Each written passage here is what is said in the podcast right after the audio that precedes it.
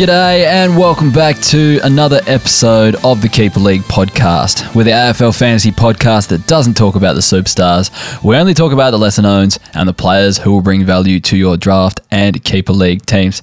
My name's Hef and back in the studio once again is Kaes. How you going? I'm very well, and I feel I'm incredibly too well dressed for this. Yeah, we got, we got uh, business. Kaes on the show this week. What's what's going on there? Well, Come straight I'm- from work. Yeah, but you know, like, mate, talking forwards, they deserve some respect. It's all business time for It me. It is all business, you're right. Because this is probably the most anticipated position that we've discussed so far because it's the hardest one to find good players in, would you say? Uh, yeah, I think you've actually got to get a bit creative this year, um, especially in the, the shit format. But um, yeah, from a from a draft and uh, keeper league point of view, I think there's a lot of machinations that make this year interesting, especially because you know a lot of the big boys have lost their forward status. Yeah, yeah. Um, so we're gonna have to go, you know, uh, sifting through some Shit. um, yeah, find some. Basically, we're, we're at Ballarat, Sovereign Hill, just you know, with our little panners, find like trying gold. to find some gold in there Yeah, yeah. in those little pebbles. So, Yep.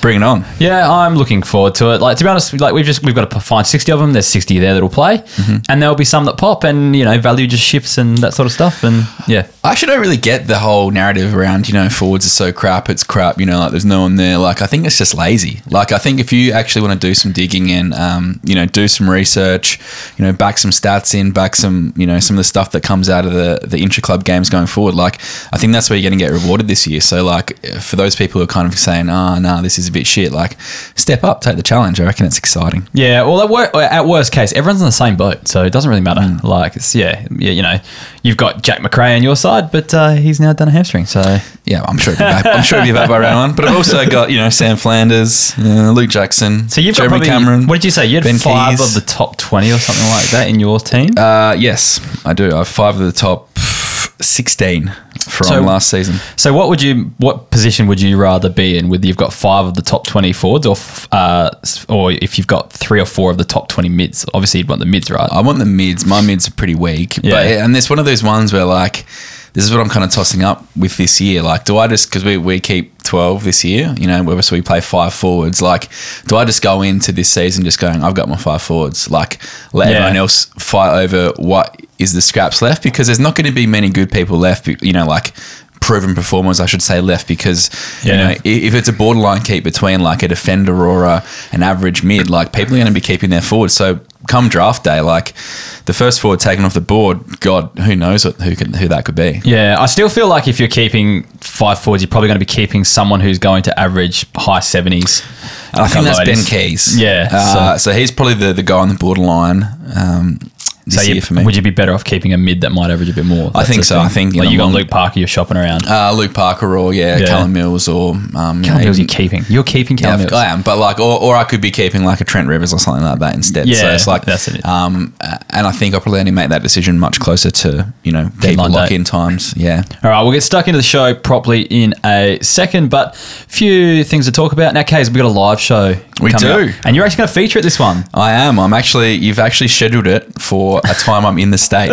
Yeah, so you've never actually years. you've never actually met Warney before, have you? No, Yeah, no. because every time he comes, you're never here. I'm at legitimately. I'm pretty sure I've you just avoid AFL fantasy, like classic crowd. That's pretty, pretty much Both it. times I've been for work. I was in work, uh, Sunshine Coast uh, two years ago, and last year I was in Perth. And you know, I think that the year before that you missed because we were at a buck show in Melbourne as well. Yes, yeah. correct. So you missed every one of them. Crazy, but anyway, um, so live show is coming up. It's going to be on April fifth at the Elephant British Pub in Adelaide. It's essentially so it's, it's during Gather Round weekend. Obviously, Mm-hmm. the pub is essentially halfway between Norwood Oval and Adelaide Oval. It's the perfect spot for it. Yep. You can walk out the, fr- uh, the front of the Elephant or just down the road a little bit and jump on the tram that'll take you to Adelaide Oval. Mm-hmm. If you want, to, you can walk to Norwood Oval from there. It's actually the perfect spot if you're going to either games. The show will be wrapped up by the time the uh, the North Melbourne Brisbane game starts at Norwood Oval, so you can kind of walk up there.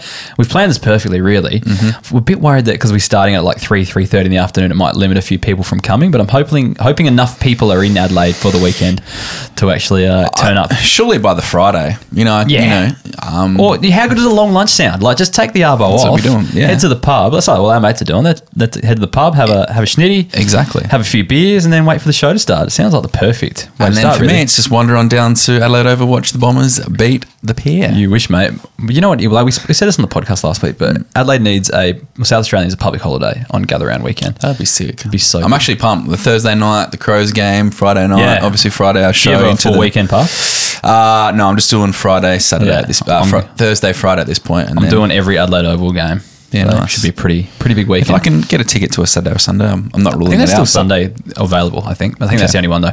But anyway, um, what else have we been going on? We got the rankings happening at the moment. We have done. Now let me think. When is this podcast coming out? We have done midfielders and we've done defenders so far, and we have rucks coming out this week. The riveting line that is the rucks. Mm-hmm. Yes. Um, is coming out this week. So make sure you're a member and getting access to all of those. And of course, we've got the mock draft simulator, which has done a few tweaks in the last uh, few days. It's Mm.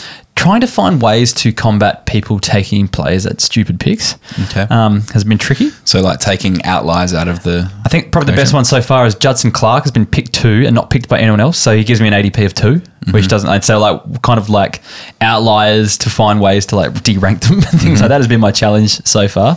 So now I'm only um, they only ADP will only count if they've been picked at least five times. Okay, so there's some kind of standard deviation Yeah, yeah, process. yeah. So like that was yeah a bit of a pain, but Justin Clark's probably going to have a higher ADP than he probably should. But uh, I just need someone to pick him five more times and I'll get rid of him. So pick him at 300 five Don't more tell times, please. that they're going to pick Judson Clark at one for the next four times. Yeah, you're right, actually, just to piss me off. Please don't do it. But anyway, um, so let's get stuck into it. We're going to talk about forwards tonight. Uh, we don't talk about rookies Kaes because we've already done all our rookie work around the draft time. So if you want to find about rookies, head to uh, keeperleaguepod.com.au, download the drafty analysis guide, check out all the AFL fantasy stats for the rookies. It's all there that you need. And there's also a bonus episode for members as well, where we kind of talk about the top 15 uh, rookies this year. Anyway, draft deeds this year. First up, we're going to talk about some undervalued players in the forward line, Kaes. And guess who's first? Your boy, The greatest man in AFL football. Ben Keays. All What a man. What so what did he average last year? 77.3, Mm-hmm. which is kind of flattering because I think from his last five, he averaged 64.8. Yep. So talk to us about his season, Kaes. What, Yep. what went right? What went wrong? Um, what is his role going to be this year? Can he be a good scorer again? Uh, to be honest, as much as I love him, I think he plays his role very well in that Crow side as almost that pressure forward, you know, hi- high half forward, crummer, whatever you want to call it. His role is his role. Um, and, you know, I think, unfortunately, I think the, the days are gone of, um, you know, uh, fantasy pig Ben Keays. I think uh, you know we chatted about it on the the mids um, pod for our um, you know rankings. That you know I, I'm really quite confident that I think Matt Crouch has kind of bounced back. So um, I think he's definitely going to have his fair share of um, time in that midfield, which probably limits what Ben Keays can do in the centre square, and, and he's probably going to be used more forward um, as that kind of you know goal kicker pressure kind of guy. So um, in a season where uh, you know forwards are scarce, I think what you're going to get from Ben Keays is consistency. Though, like you might not get those high ceiling games, but uh, you know he rarely puts in a, a real stinker, and I think. Yeah, it's really hard to kind of say where he might fall, but I reckon you know an F three maybe is is not too bad for him, and if that's your kind of mid to high seventies, well, well, so be it. But uh, I don't think you can draft him thinking he's going to you know come back and be that midfield player he was a year or two ago. kind of coming back to our league, that's the thing. Like, and you thinking about keeping him as a F three, like that sounds Mm-hmm. really good on paper, but then like I've probably got a bunch of guys. Most of my players average over that kind of mid seventies mark, which is probably going to go at. Yeah. So, but like not forwards, obviously, but like Yeah. midfielders and defenders, really. And it's like, do you keep someone like that, or do you just go the best scorer in your team when you only keep twelve? Mm. I feel like it's the latter, which we'll get to this in the questions a bit more. Yeah. But there's um yeah some chatter about whether it's even worth chasing forwards or just trying to pick up some 70s in the draft type thing. And that's the thing. It's kind of, you know, do you back in a, a guy who, you know, you're going to get later in draft who can pop and pull out a 70, 75 average that is going to be good enough to, you know, really replicate what Keays can do week in, week out, maybe. Um, but as I said at the start, like he's a player I'm going to kind of leave until last minute and just see if there are any changes to that, that Crows midfield. Obviously. If you had to do it today, Mm. what's happening? What would you do? Would you keep Ben Keays or drop him back to the pool? Uh, I think I would drop him. I think yeah, I think I'd be going in. I'd be going in with under my belt Macrae, Flanders, Jackson, and Jeremy Cameron uh, as my four forwards, and probably take a punt on you know keeping a, a Park, Aurora, and Mills. Yeah, I think that's probably the best option, which is sad because you love Ben Keays and I do, but you know, will someone? You know, the other thing is when someone going to pick him up? Like, is some is someone going to pick him up first round? Probably maybe oh, probably not actually. No, you might be able to get him with the So I might be able to get him back. Get him back. You know, in the first round or I just realised I've taken the Ben Keays poster down. I'm, I'll have to give it to you so you can take it home and put it on your wall. Can't it come back up? Uh, nah, we do, we only do branding now. Um, You've no sold players. out. well, it hasn't changed too often. That's the thing. We have Paddy Dow's photo up there, and he's in the Carlton Guernsey. It doesn't really work. Uh, anyway, um, disgrace. Let's move on to Jye Caldwell, one of your bombers. Mm-hmm. Um, averaged 75 last year. I guess my question is like, will he ever get enough midfield time to be viable and average more than that 75 mark? Mm-hmm. And also, do you think he's like a sell only, or sorry, a sell now because he's going to be a mid only next year? Yeah, I'm not super keen on um, on Caldwell. Um, Didn't you offer me Parker for Caldwell the other day? oh, you didn't take it. Yeah, I didn't get around to chatting back to you. But Yeah, anyway, well, that's on you. Uh, but once again, like he is in a bit of a Ben Keays mold. I suppose the the other thing is that he, you know, is a bit younger um, and potentially could step into that midfield. Uh, probably hasn't really set the world on fire like we thought he might have. Um, you know, when he first arrived at Essendon after a couple of good games uh, at the Giants, but um, yeah, does he average more than 75 this season? Um, to be honest, I really, I'm not sure. I'd love to see Essendon are one that I want to see some some proper practice games because obviously you know we've got Jade Gresham in there now. Um, you know what are they doing with him? You've got play forward, Yeah, but yeah, but like you know, and that does that hurt Caldwell? You know, does um, you know Hobbs coming on hurt Caldwell? Does you know you've got Perkins? There's a you know Sardis. There's lots of there's lots of similar guys in that side who, you know, could and should score well, but it depends how many of them are. That's going to limit their scoring. So Yeah. um, for the Bombers guys, I'm just a little bit uh, happy to hold off for now. Do you think he keeps his four, uh, his uh, forward status next year, Caldwell? He's had it the last couple of years, hasn't he? Uh, just Forward- last year, I think. mid. He was mid only at the start of last year and then got forward. But it's more so not to do with playing as a forward. They Yeah. kick a few goals early on. It's more more, starting. Just starting outside and then goes in type thing. So, Yeah. yeah, I reckon if he does that again, he might keep it, which might be handy. But yeah, I'm with you. Like, monitor the off season for me. Yeah, Essendon's midfield is too deep for him to be a good scorer. That's the issue. Hmm. There's not enough of them going to score too well. Uh, Jade Gresham, another bomber here, Yeah. Kaes. Uh, he's come to from sorry from St Kilda, Mm-hmm. averaged eighty seven point two in the last five games. Is that correct? You did the article about I did, yeah, no, I, I was really impressed with his back end. So I did a, an article for the DT Talk website um, talking about him and his prospects. He's actually one I'm kind of keen on because I think um, he is a little bit undervalued, um, probably especially from a, um, a you know, classic point of view. Um, his back end of the, the season was really, really good 83.8 uh, average in the back end, which would have had him ranked as the 11th best um, forward in this year's pool based on those numbers. So, um, what I loved about how he scored is that he didn't actually need any midfield time to score. Like he was only getting an average of I think five percent CBAs um, across that kind of period. So um, kind of proves that he he can really play that high half forward role really well. And you know we've seen guys like you know uh, Crows, Tom Lynch, um, you know Toby Greene, these kind of guys play a, uh, even Ben Ainsworth to agree a couple of years ago, like play a really fantasy friendly high half forward role. And I think, um, yeah, if Gresham, Gresham can hit the, the scoreboard a few times this season, I reckon he's actually going to be um, a player who could easily be a top 10 forward this year. Did he increase his midfield minutes at the end of last season at No. St Kilda? So it's just playing half forward. Yeah. And, yeah, okay, that's fair. I, I don't know though. Like I don't I don't know. It's, it's something that I'm probably to just going to shy away from. Like if he's there, depends like where. Like I, I feel like he might even be kept in our league. Who owns him? Can't sure. remember. But yeah, I feel like as a forward, I think he might be kept because they are pretty scarce. And at a new club, there's always things. But you know, I'm happy just to not have to make that decision to draft because like I, I, I, I just see about the same old, same old. The 75, maybe 80 if he goes well. But to be any value, like you said in classic, it probably needs to have average about 85 to 90 type thing. So I think Yeah. if you're going to go, you know, gun to my head, would I choose Gresham or uh, Caldwell? I'll be choosing Gresham every day of the week. Yeah, I'm probably on the same page that to be honest, but um, I think they're pretty similar. Like I think there's going to be only going to be max three or four points average in between them. That's all. Um, Brent Daniels is another one. Now you love Brent Daniels. Who doesn't love Brent Daniels? Average 75 from his last five and 70 for the overall season. So that's pretty decent for Brent Daniels. There's talk of more midfield time in 2024. You buying into that hype Kaes? I am because he was supposed to get it last year and then he injured himself. Uh, it was either pre-season or early on in the season and just kind of set him back. Uh, I've always been a big fan. I've always liked the idea of him kind of moving into the midfield. What's he, 24, 25 this season?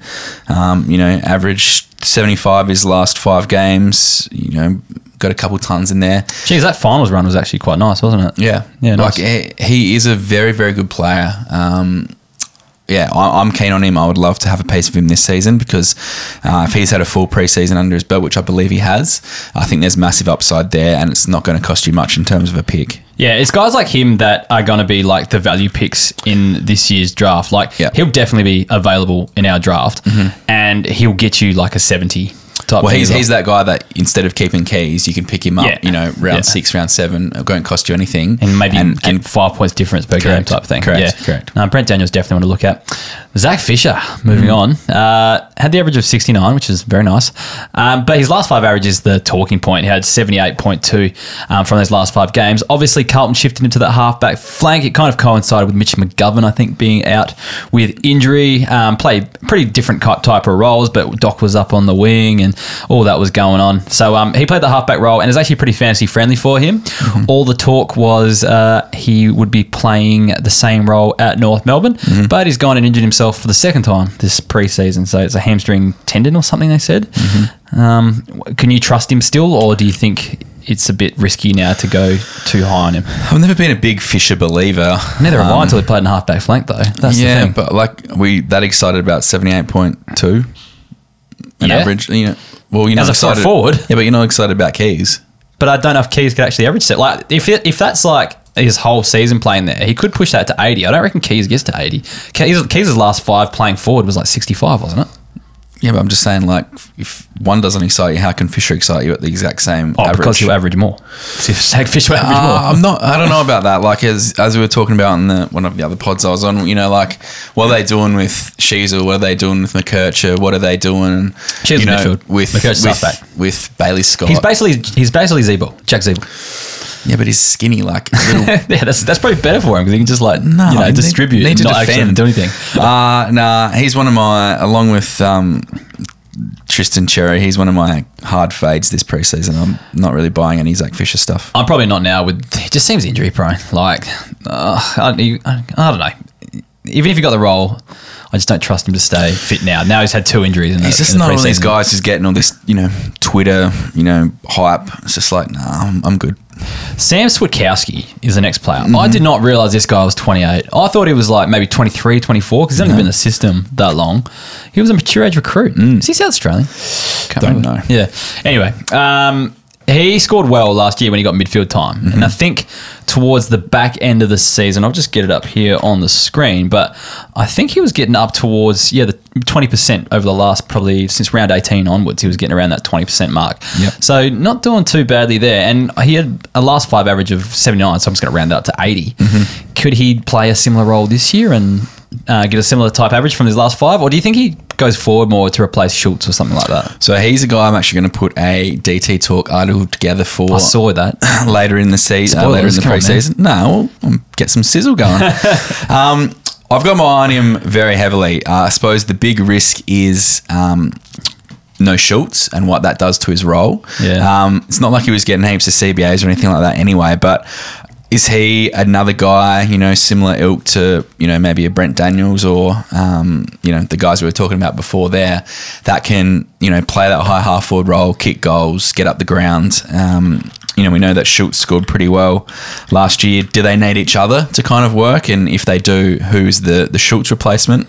Um, or does you know, Schultz leaving mean more responsibility for Switkowski uh, and maybe more points. Um, he's one I think will obviously drift late in drafts with that 63 average last year, but I reckon he's a, a real value pick um, and one who could easily, you know, get your 70, 75 average for absolute peanuts. Do you think Fremantle improve on last year, or do you think they stay around the same? Um, I think they've got to improve. I think they say the same. To be honest, I just don't But see how did where they, how did they drop off from the year prior? That's the, the question. I think How- they how just- to be honest, like you just look.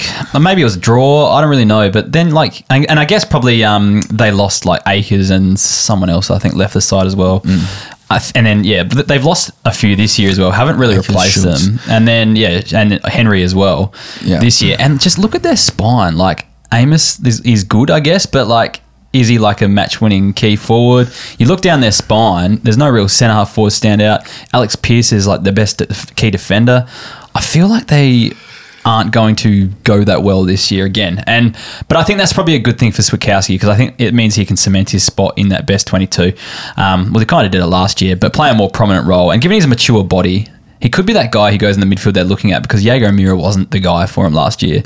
So he could get a bit more midfield time as well. Oh, he's easily best 22. He's a, he's a really good player. Yeah. Um, you know, like I'm quite buoyant with with the Dockers list. You know, uh, obviously I'm a big uh, Jeremy Sharp fan. He's gone over there. Can he fill that you know that wing void? But like guys like uh, Karl Worner, Heath Chapman, um, you know O'Driscoll, uh, what's his name? You know Johnson. Um, Erasmus. Erasmus. Like, there's lots of good, talented kids that we've seen come into their system. You know, haven't got the opportunity so far.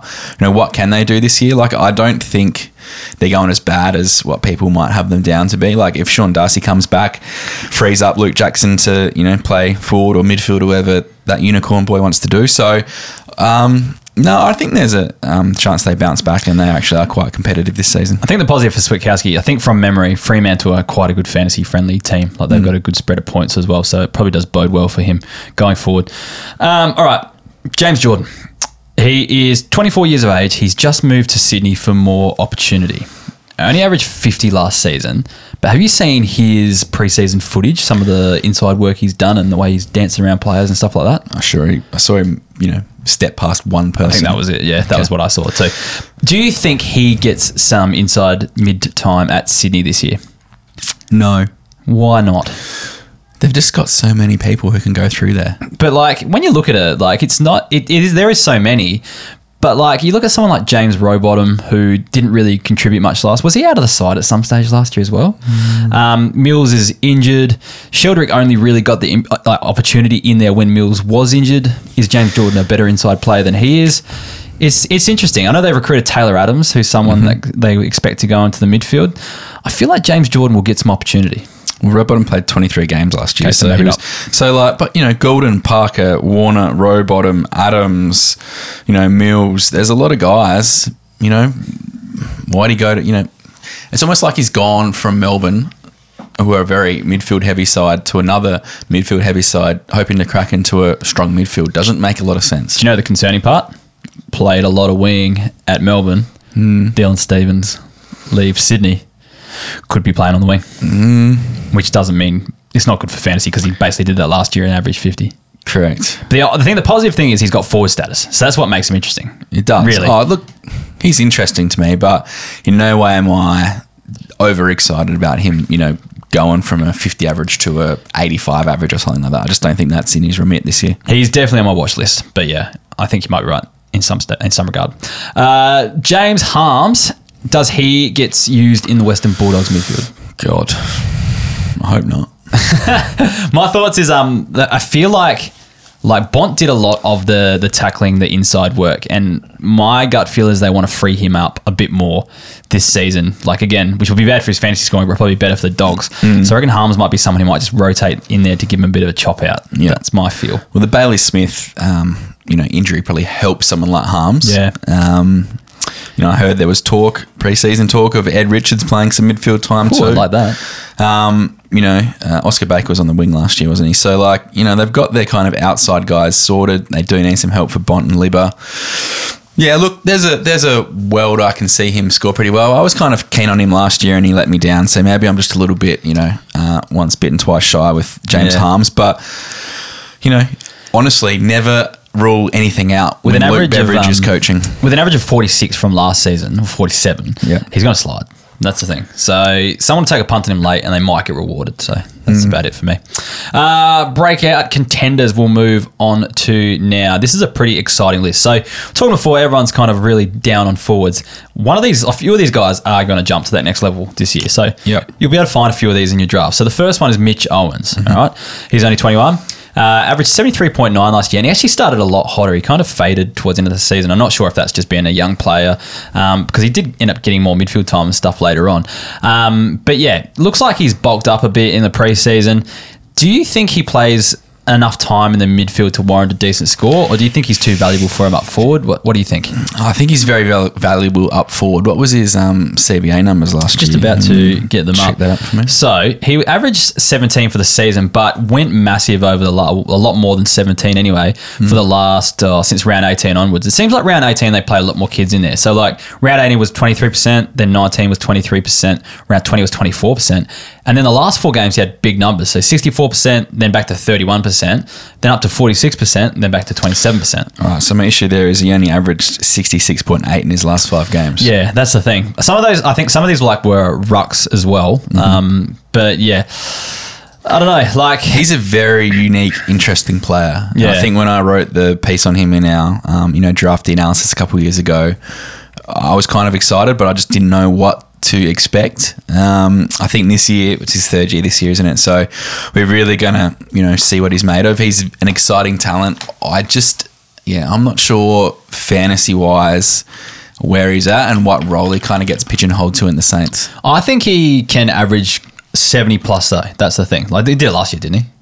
Was Yeah, it? he averaged 74 last year. Yeah, so like I think he can be like a seventy-five to eighty around that mark, depending on the role. Like if he plays solely forward, then I reckon he's probably going to be more around that seventy to seventy-five mark. But if he can get to more midfield time, then I reckon he can kind of yeah maybe push the eighty mark. But like look at his start of the year; it was actually pretty Yeah. pretty impressive, and it was probably better when he was just getting a few CBAs, Yeah. and probably not as much. So it probably just suited him a little bit better to go forward and kick a few goals. Well- so if he plays a similar role, Yeah, well, and St Kilda is probably going to be a solid team again this year. So, Yeah. um, you know, there'll be goals up to up for grabs. Uh, Josh Rachele, we talked. Oh, what did I talk? I talked about him with the coaches panel. That's right.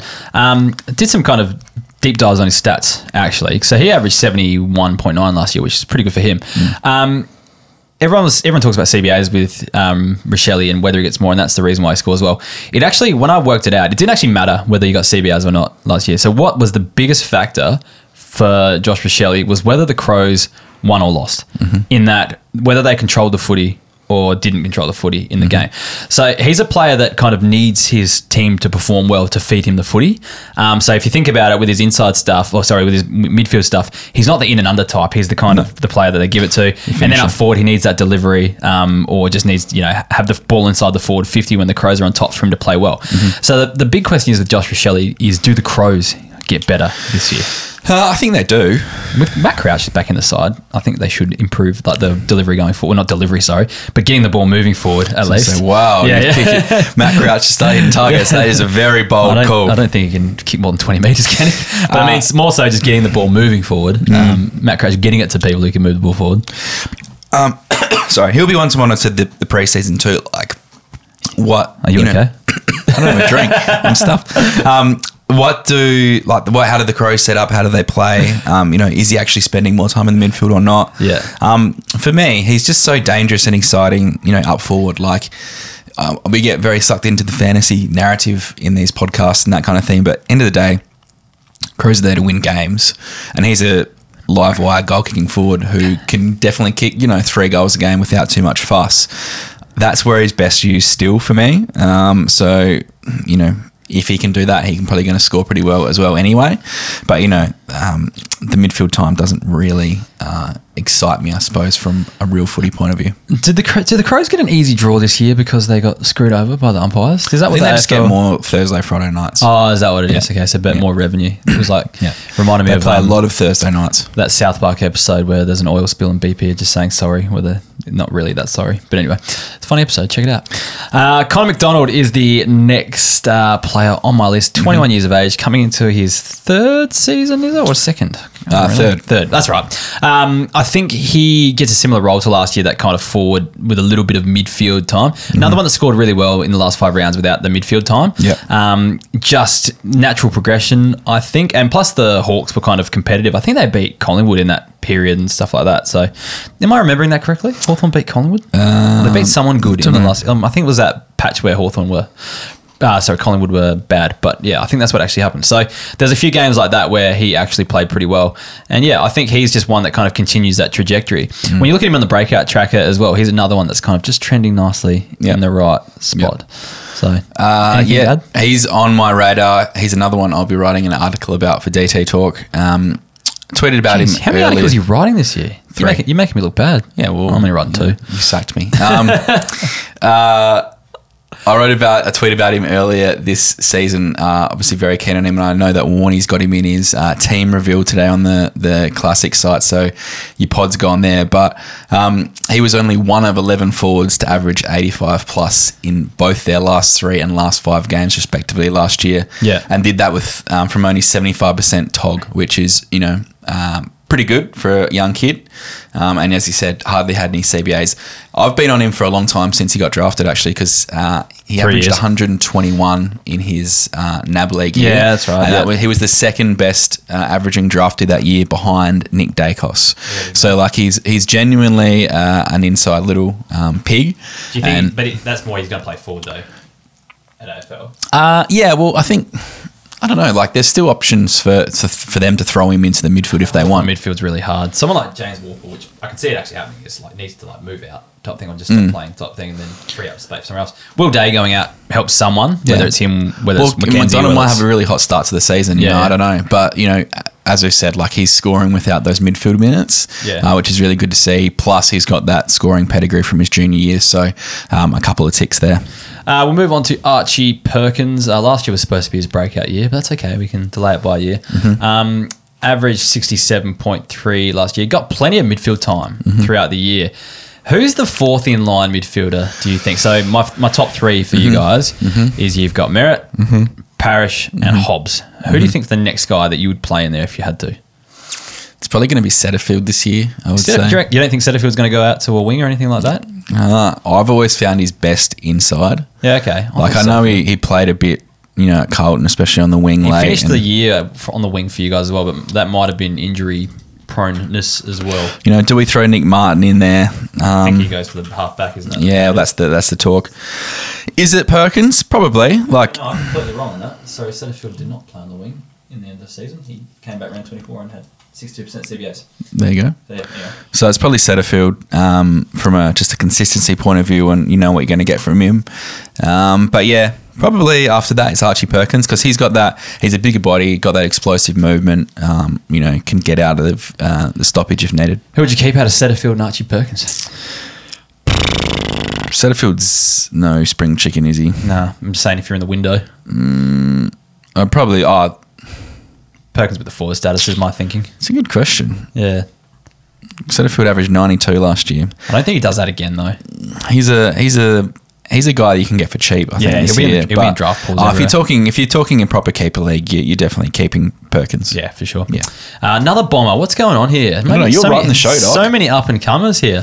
Elijah Tsatas. Yes. Uh, 64 last year was actually pretty good. I think he had one score in. The, I think he only played three games and had one in the 80s from memory. So if you look at him on the breakout tracker after his first three games, 64 is really respectable. Very small sample size, Mm-hmm. Yep. size, but for a forward, 64 is a great start to your career.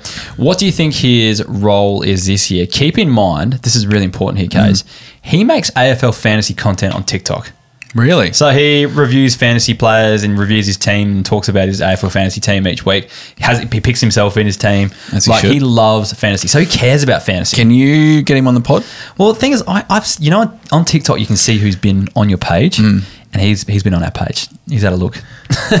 you you keep talking about how you're all in with the cool young kids on the TikTok. Oh no, I get days, laughed so, at by the kids on TikTok, but so uh, maybe just a little shout out to I keep Elijah. getting big view view numbers. That's that's what keeps me there. Uh, yeah, when they G'day, come Elijah. over, we'll bring him into Studio Hef. We'll take Studio Hef to the hotel room. to who to to, The Bombers. to Elijah Tsatas. So, Yeah. oh, might be. I, I don't know if he'd be allowed to walk into a random Can he pop? Can he bedroom, pop into the um The the, elephant? The elephant before um Oh, maybe. Offering some cash. their goal time. they um have to check in for their game. Yeah, that'd be awesome. Um, yeah, I'm not sure. Look, he obviously played a lot of VFL last year, and his numbers are really good uh, VFL wise for a first year um, player. Obviously, very highly touted. I think just with you know we've already talked about how many guys can roll through the midfield or forward. Um, at the Bombers this year, I think we'll probably just give a little bit of a um, cautious approach. I think, Yeah. um, you know, and just try and build up some of that, you know, um, experience and match fitness in the twos, and then, you know, if there are injuries or uh, guys underperforming, I think he'll be like literally ready to step in, ready to go. The kid's going to be a gun, I reckon. Just needs to get that clean bill of health and a good run with injuries. Uh, Finlay Macrae, uh, 47 average last year. I think he only played the one game. Do you know what's great about Finlay Macrae and Collingwood in general? No, Is when you post anything about Collingwood on either TikTok or Instagram or whatever, mm-hmm. you're guaranteed to get Collingwood members piping in saying you're wrong. Mm-hmm. Or fighting amongst themselves mm-hmm. within the comments, or just fighting with other fans. So it's just guaranteed engagement. Fighting. It's it's incredible. So thank you Collingwood for basically kicking my algorithm into gear. Um, I said on TikTok, the only way I see him fitting in is if they move someone like Tom Mitchell into Taylor Adams' role, or mm-hmm. more so, how, him being a good fantasy scorer, a reasonable fantasy scorer this year, mm-hmm. is if Tom Mitchell moves into Taylor Adams to that mid forward um, type role, and they give Finlay Macrae a good run as that inside type of guy. But like, how good was Tom Mitchell in the grand final? Like, I just don't see mm-hmm. that happening. He was almost Norm Smith medal worthy, you know. So I just can't see. I just can't see a world where Collingwood, who are contending for another flag, who they move in and out. Does Pendles move out to give him a go? I just I don't know how the Pendles is getting better. That's what I mean. Like by the time he's forty, he went a Brownlow. Like it's crazy. He could be one of these guys that just never gets a proper crack at it. You know, Might have for that, you know, like Paddy Dow and go somewhere else. Well, he's not getting a crack at it anyway. But um, yeah, look, uh, he's another one I'm happy to just to leave this year. I just don't see there really being a, a best 22 spot for him. Yes, I know Adams has left, but you know, uh, who missed out in the ground? He didn't even play in the grand final last year, did he? Taylor No. Adams. So like, you know, Yeah. um, you know, like it's not like there's Taylor you know, Adams was a- a removed from the midfield anyway. So a like, spot yeah. to come in there. So you know, and if he is, he's not going to get. Is if Finlay Macrae plays, he's not playing inside. He's going to play wing. You know, pass. Yeah, he's a pass. Yeah. Yeah, I tend to agree.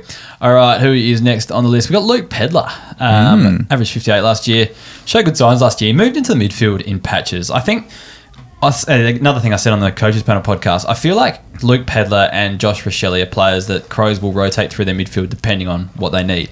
So if they need a bit of brilliance, a bit of flash, a bit of flair, they put Rachele in there. But if they need that extra in and under kind of Grunt. grunt type, they'll put Pedlar in there, and they probably rotate forward. Is my thinking there. Yeah. So I don't know. He's got good junior numbers, Pedlar. That's the one that keeps me keeps my eye on him. So what do you think about Pedlar? Um, I think he's kind of like the third stringer behind Rachele and Soligo for that kind of young, you know, mid forward wing kind of role. Um, I think Soligo's in for a good year personally. Yeah. Um, obviously, Pedlar worked his way into that team last year and, and played some really good footy. Uh, I just don't know if his role in the side is going to be ultra fantasy relevant this year or next year. Um, Yeah. Might depend a bit on, you know, guys like Crouch or Yeah. um, Laird or even Sloan. The positive light is like rounds one through to or essentially eight. He didn't get a CBA. He got one in round 5 and then from round nine onwards, there was not a game where he didn't get double figures until a bit later on in the season. That kind of coincides with Matt Crouch coming back in Yep. there as well. So yeah, I don't know. I think like to get that uptick in the middle of the season, and the Crows are actually performing pretty well Yeah. throughout that period. I think it's good signs for Uh, him. yeah, I think he's definitely a best 22 player, but look, was his top score last year was 80. Um, you know, I want to see a little bit more from that. Yeah. Um, but yeah, I think I still think if he's going to pop, he's probably a year or two away from doing so. Yeah. Um, next one's Riley Thilthorpe. Your man. a few people having a well, not one person had a crack on social media to say why do people keep saying he's going to move into the move into the ruck? You keep saying that. I think you're the only person in the No, media it was in the advertiser. So unless I've influenced the advertiser, there was the advertiser last year. You might sorry. have. But the thing is, like, he was a ruckman as- a junior. That's the thing, Hmm. and like a, a- an elite one too. So that's like the only reason that I'm holding on to that hope. So I'm just saying, if you see any murmuring of Riley O'Brien, and Riley O'Brien's such a like he's a good tap ruckman, and he's good like aggressiveness at the contest, but like he sucks around the ground. So it's like if you had Thilthorpe in there, who's got better skills, I feel like he'd be better, but you might lose out in the taps. That's all. Um, so anyway, I'm just saying, elite junior ruckman So keep your eye on him just in case he does it. You That love Riley like- Thilthorpe. I do. Um, Joel Jeffrey is another one. I think we talked about him on the defenders pod, but we can talk about him here again. Um, just track his preseason because if he's playing that halfback role like he was, um, he's definitely one to look at. The thing is, like Dimmer in probably changes everything, and he might not even get a game because I don't even know how he fits into that forward line. I know um, uh, Jed Walter's now done a collarbone or something, so Yeah. he might even find himself back forward if they were even planning on playing Walter early. I don't know, but. I don't know. Do you have anything about Joel Jeffrey? Or do you think that was just a flash in the pan, that two game role we saw? Mm, Still, we- what top scorer seventy five last year? Nah, he's just a, a wait and see. Like if something really pops in the preseason, yeah, maybe. But But 75 was when he was playing halfback though, like his first Yeah. game playing, Well- adjusting to a new role. I always quite like a little piece of a defender forward status player, just as you know, back up here and there as well. So, Pretty handy to have. um, you know, from that point of view, he's always worth a look. But not someone I'm going to be super high on this year. I don't think. All right, Bailey Humphrey, the big humper, uh, average 51 last year, has a potential to break out, I think, just purely because he was kind of like, he looked like AFL ready last year. Like he could bust tackles and like have a real crack, Yeah. things like that. And he himself just said he was like a bit tired towards the end of the season. That's why he kind of faded pretty hard. What do you think? How what do you think Gold Coast midfield makeup? Like I think Touk Miller moves back in there big time a bit. Yeah. this year as well. So I'm not sure how he cracks it it's pretty solid midfield. I think Dim is there to win. Like that's why he brought someone in of his ilk. So Yeah. I think they're gonna, you know, that their side's really good. Like, and they've obviously got lots of depth. You know, I think the next year or two, you know, Anderson's great. You know, Rao's great. Obviously, you got Touk, you got Flanders. Flanders. You know, there's so many guys they can pop through there. I think you know Humphrey will be playing, uh, but I think. Yeah, he's, if he is, he's going to be more of like a, a bit player or, you know, properly playing forward just to get that game experience. So, um, yeah, I'm not really expecting massive things from him this season, but in the future, definitely would be stashing. I think if you draft him this year, he keeps forward status for next year. Yeah, I do. I- I think that so might be the breakout. Yeah, for him. you him. to basically holding, trying to get him a year prior. Maybe should be in the stash options. Options. Um, let's move into some fossils. There's only two over 30s I've got my eye on. Taylor Adams is one. Mm-hmm. Yep. Do you believe the midfield hype? He's going to go there, play midfield, and um, what can he average? Uh, no, I think he's pure backup. Um, as we talked about the Swans before, I think there's lots of guys who can roll through the midfield.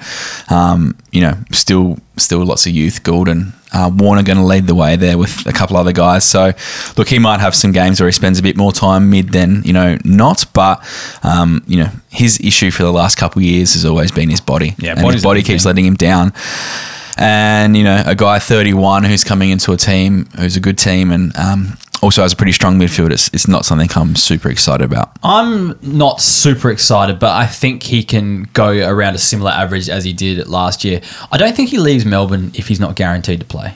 That's the thing. So I think he's going to be playing there. What capacity? Like, I think it might be a similar role to Collingwood, so mid forward type thing. So maybe not the biggest uh, uptick in scoring, but you know, I'm not going to say no to a guy who can average, what, 77, you know, Yeah. in my team. So, and, and for me, someone like me contending, he's someone I'd look at trying to get a little bit cheaper in the trade. Like, given that he's 31 and probably going to retire in the next two years and is so injury prone, but he's someone I'd probably try to get on the cheap to have a crack at a flag with. I think that's more of the mold he's going to be in. Yeah. Yeah. Um, what about Nat Fyfe? He's back training with the midfielders. Can we trust him ever again? To be honest, I have a little bit more faith in Nat Fyfe than I do Taylor Adams. Fyfe, you know, it's purely a case of his body. It's Yep. nothing to do with role or anything like that. Because if he plays, like if he's fit, he's playing on the midfield and he's going to be a gun. Mm-hmm. I feel like Fremantle need him so desperately in their midfield. Yep. Like they they're looking for that third stringer so bad. Like they got O'Meara in last year who just didn't really work for them. They tried Will Brodie the year before that, which didn't really work for him either. Mm-hmm. I think he's the guy that they need to step up. And if he's fully fit, you know, Jill Brownlow medalist, he should be pretty handy for him. Well, yeah, and he only paid like 63% TOG last year. Yeah. Like, so when he was there, when, when he was actually playing, he was really hardly on the field. And, you know, he probably would have been a player, you know, historically, he was, you know, 80% TOG. So I think there's natural, you know, re improvement for Nat Fyfe. Yeah. Um, yeah, I wouldn't. Def- I definitely wouldn't be keeping him if I owned him. But um, if you can get him late in a draft, I think he's definitely worth it.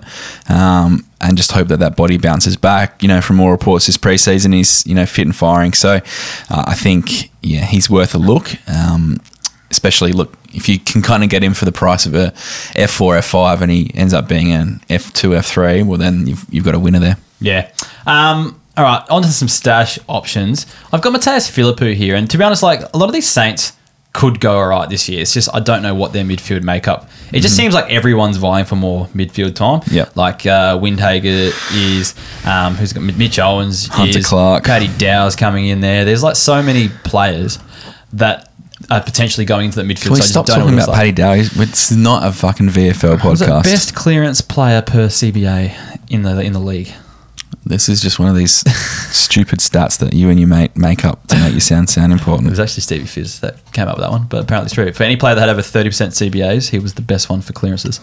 Um, anyway, uh, Mattaes Phillipou, I think I'm going purely on just looking at the guy. He still looks like a child. Yeah. So, like, that's why I'm saying give him another year and then potentially more midfield time because he was an elite junior scorer. Yeah. So you've got to factor him in. Uh, It's kind of that weird one where he passes one set of eye tests, but Yeah. also d- fails another set of eye tests, Yeah. where it's like, yes, this guy looks like he can play and Yeah. accumulate, but at the same time, dude, you just need to put on a bit more size. I don't think like we'd see a differ, difference in his role. He did play. I think the last three rounds he had a heap of CBAs, but I think in the kind of first part of the season where he's kind of rotating between midfield and forward, that's more likely where we're going to just continue seeing. I do think he boosts his average from 52 to say 62 this Yep. year type Yep. thing Yep. as 10 points on, maybe even 15. You know, gets into that mid 60s, and then I think we're looking, you know, for future years to him to kind of break into that. Yeah, in, into our sides as a fantasy scorer, I guess. Yeah. Elijah Hewett. Yeah. I do really like this kid. Um, from what I saw last year, just pretty much straight after I traded him you- to you for depth, started playing pretty well. But um, and but the thing is, like, I, I just I needed to get I needed to get some depth in, and he was the only thing currency I had. But Adam Simpson's already said this year that they're going to use him sparingly. They don't want to rush him in. I think he's already had a few injuries in the He's preseason. already injured. Yeah. yeah, yeah. He's got a foot issue, which is so never good. He's someone who's going to be used pretty sparingly. So just kind of write off for this year, I think. But Yeah. I think long term, he is going to be a pretty decent player. Oh, definitely. Uh, really love him. Would have loved to have held him if possible. Um, you know, if we were playing a dynasty league, I would have been, yeah, licking my lips to keep him long term. But um, yeah, I think just with this this uh, foot injury at the moment, he, yeah, I'm just a little bit worried about him Thank for goodness for that, because I'd be 20 devastated if you were able to keep him and uh, he'd be a gun. 2024. But I would love to draft him late this year. Um, last two players I want to talk about in the stash options uh, haven't actually played a game yet, um, but it's more looking at VFL numbers and junior scoring. Yep. First one for me is Harley Gallagher. Gallagher. I should say his name right. Harvey Gallagher is who I'm talking about. I think I've been sprigging this guy up since I just read his draft numbers, um, his draft year numbers. So he was overlooked, I think, in the draft, and then re kind of shaped his game as like a halfback flanker. So he was a small forward, reshaped his game halfback flanker, and like basically put up like 150s for like four weeks in a row in the in the TAC Cup back then, whatever it was, Talent League, before coming and getting drafted. Um, the Dogs fans just absolutely love this guy. So comments everywhere. Like if you look at, um, they posted some of his highlights at the end of last year, and like he can come off the half back and like you know sidestep people and you know take running bounces and out you know burn people. But then you can also go forward, take a few marks. I think there was a game where he had 29 disposals and kicked two goals as well, uh, coming back from injury. No, he's, he's, it's pretty like crazy what he's actually able to do. And what's really funny is he's listed as a medium defender by Champion Data, but he's a forward in fantasy. So I don't know how he's not. At How does least, that work? Yeah, exactly. So at least I don't know how he's not a as as not at least a def, def defender forward. Mm-hmm. But um, yeah, so if you actually go to the spreadsheet where I've pulled all the um, the AFL fantasy um, spreadsheet ranking spreadsheet where I've pulled all the champion data information, yeah, you'll see he's a forward in fantasy and then a def- medium defender in champion data. So pretty crazy. So my point is, if he gets a halfback role, and this is the thing, um, who's Bailey Dale? They're talking of him going back forward this season, so potentially opens up the halfback flank. But they've also got no wings at Western Bulldogs as well, like no good ones either. And there's talk of him could be playing there. So Harvey Gallagher, um, listed as a forward, if he can debut this year, might be a bit of a surprise package. But I think if he does debut, you're waiting for that next year Yeah. for him to get him there. So Yeah. that's one I've got my eye on. Proper stash. The other one is Billy Dowling. So again, elite junior scorer. Yep. Um, think he played for North Adelaide. Remember? Yes. Um, started uh, forward in the sample last year, but then moved into the midfield later and put up good numbers. I think he ended up with an 80 plus average for the year. 77. 77 was it? But then in his last um, in his last few games, he put up some big scores, and then I think in the finals he was okay as well. Kind of four tons in his last, uh, three tons in his last four games, or five games. Yeah. Yeah. So if he can debut, um, he probably need a season to find his feet. Especially in that Crows midfield. Well, the three big pillars going ahead of him. But if he can get a game this year, I think he'd be ready to go for the next year after that. And yeah, maybe even push someone like Matt Crouch out of the side after that year. So yeah, Billy Dowling, keep him in your black books. All right, gold members, K's. I've been I've read out all the gold members so far this year, so I'm gonna give myself a break and let you read out a few names here. My pleasure, Hef. You need to put that close to your face. You need Oh. glasses. You fucking things font's so small, man. Oh, sorry. and I don't want to stuff it up because you I'll- always give me shit for stuffing. I'll highlight it and make it bigger for you. Yeah, there you sweet. go. I, still, You- you I want to. The first name's really tricky. Okay. Andrew Gottliebson, hope I said that right. Shane Brown, Toby Brandenburg, Carla Copeland, Stephen French, Tim Davis, Crunchy Crane, Ben Leach, Alan Seri, Hamish Hutton, and a special shout out to Ryan Arms. Finally got his name read out. Uh, a league mate who wanted to skip to the top of the queue and not wait for his turn. But anyway, you got it. You More than happy him. to oblige, You Arms. gave it to him. Um, all right, let's get into the questions and we'll wrap this thing up. Uh, apologies for not being heaps questions. I only got the questions thing out today and uh, didn't have a lot of time to uh, actually put them in the doc, but. It's a forward podcast. It's going to be pretty long anyway, so there's enough here. All right, Matt W is asking who is the first forward to gain 2G 4P status in 2024? Is it Rachele? Is it Macdonald? Is it Tsatas? Is it Fisher? Or is it someone else? Who do you think it is? Wow, that's a great question. Uh, of those guys, I actually think it's Connor Macdonald. I think he's the one who can pop. Um, Mitch Owens could be close around that mark too. Um, I'm with you. I, I reckon if uh, sorry, I reckon if Fisher was fit, had no injury interruptions, Mm-hmm. I think he could average 80 over the first five weeks or something, and that'll probably get him to that point. Yep. But now he's injured. I think Macdonald's probably the best shout. yeah. All right. And he's gone with actually he's gone with um, averaging 75 as 2G4P, which is probably fair this year. Because any kind of any forward that's averaging 75 is probably going to be snapped up in most leagues, I think. Um, Russ two four six eight. Yeah, I've heard Bailey Dale playing up forward in match sims. If he stays that position, how early is he back to the podcast as a forward? What was his averages when he used to play as a forward? They, they Bugger weren't, all. They weren't great, were 50 they? or 60. Yeah, like, they've got an abundance of that running halfback type with Yeah. Ed Richards back there as well. Caleb Daniel can do it pretty well. Mm-hmm. Now my boy Harvey Gallagher is going to start playing there as well. Apparently.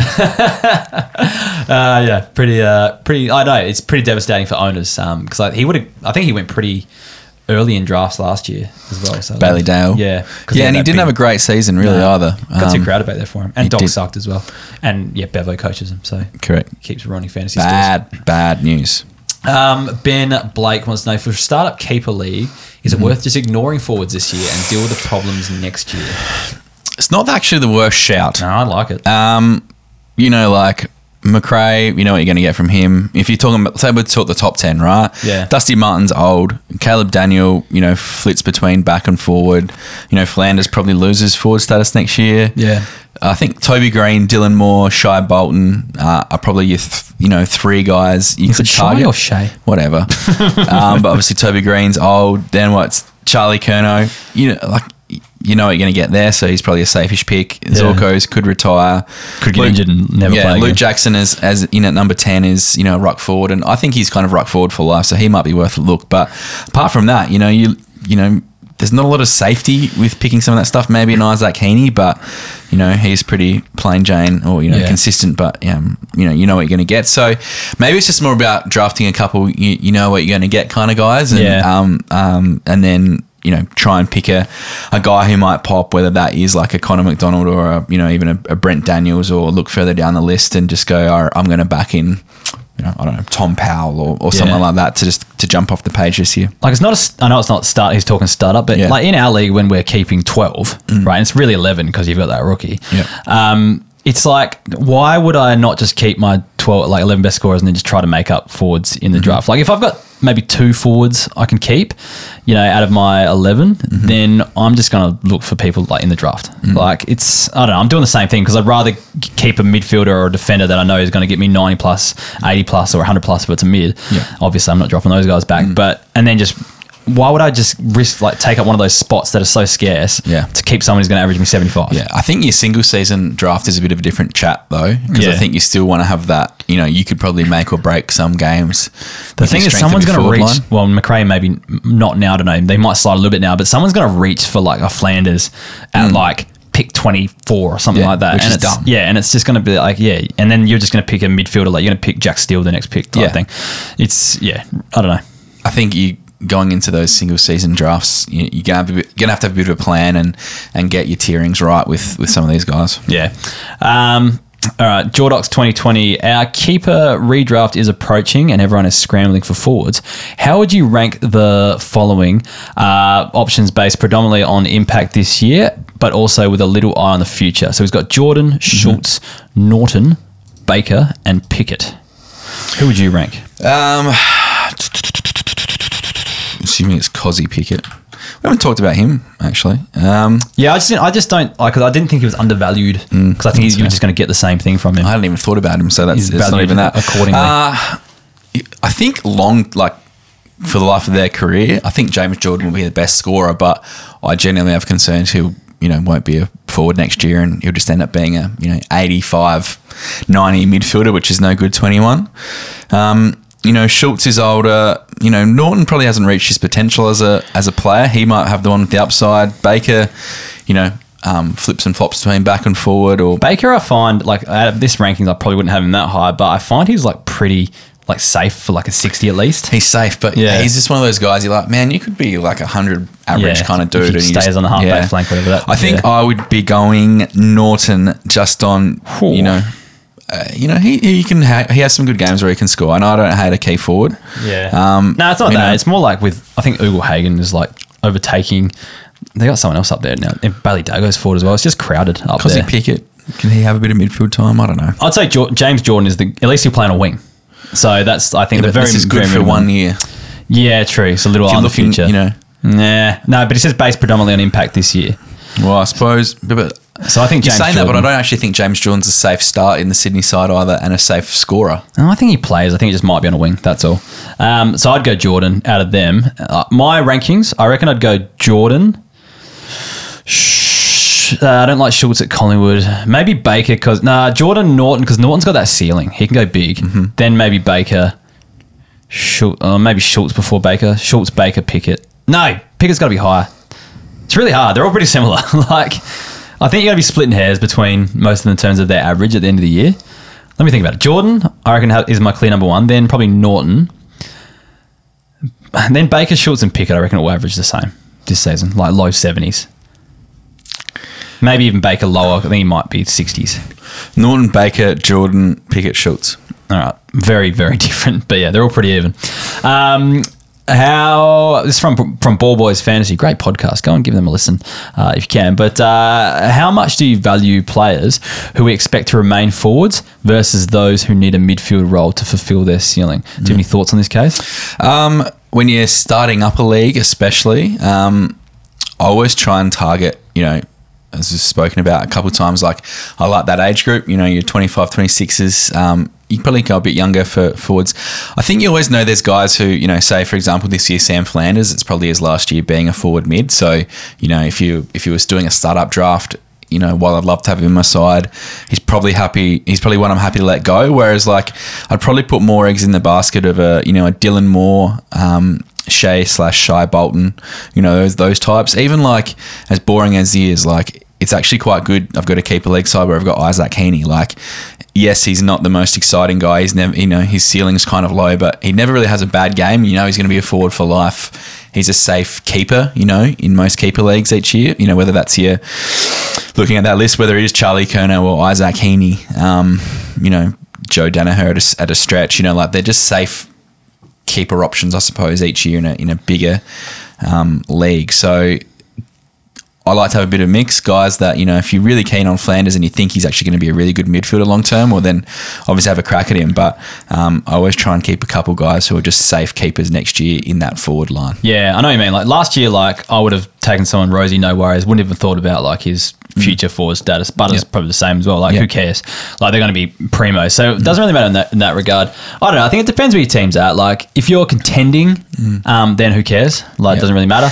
This year's so different though. Like last year, like Taranto, Rozee, Butters, Canelio, um, Gulden, like all of the, you know, like they're all actual fine to have in your midfield as well. Yeah. Like they're they're a next level. There's, you know, Macrae's regressed so far. Well, you know, he had a bad end to the year. Macrae might be the only one who you can literally maybe Flanders go. Yep, I'm happy to have them as a midfielder. Like I'm not happy to have Dusty as a midfielder. I'm not happy to have. You know, um, Shay Shy Bolton as a midfielder, like Shay-Shy. you know, uh, Yeah.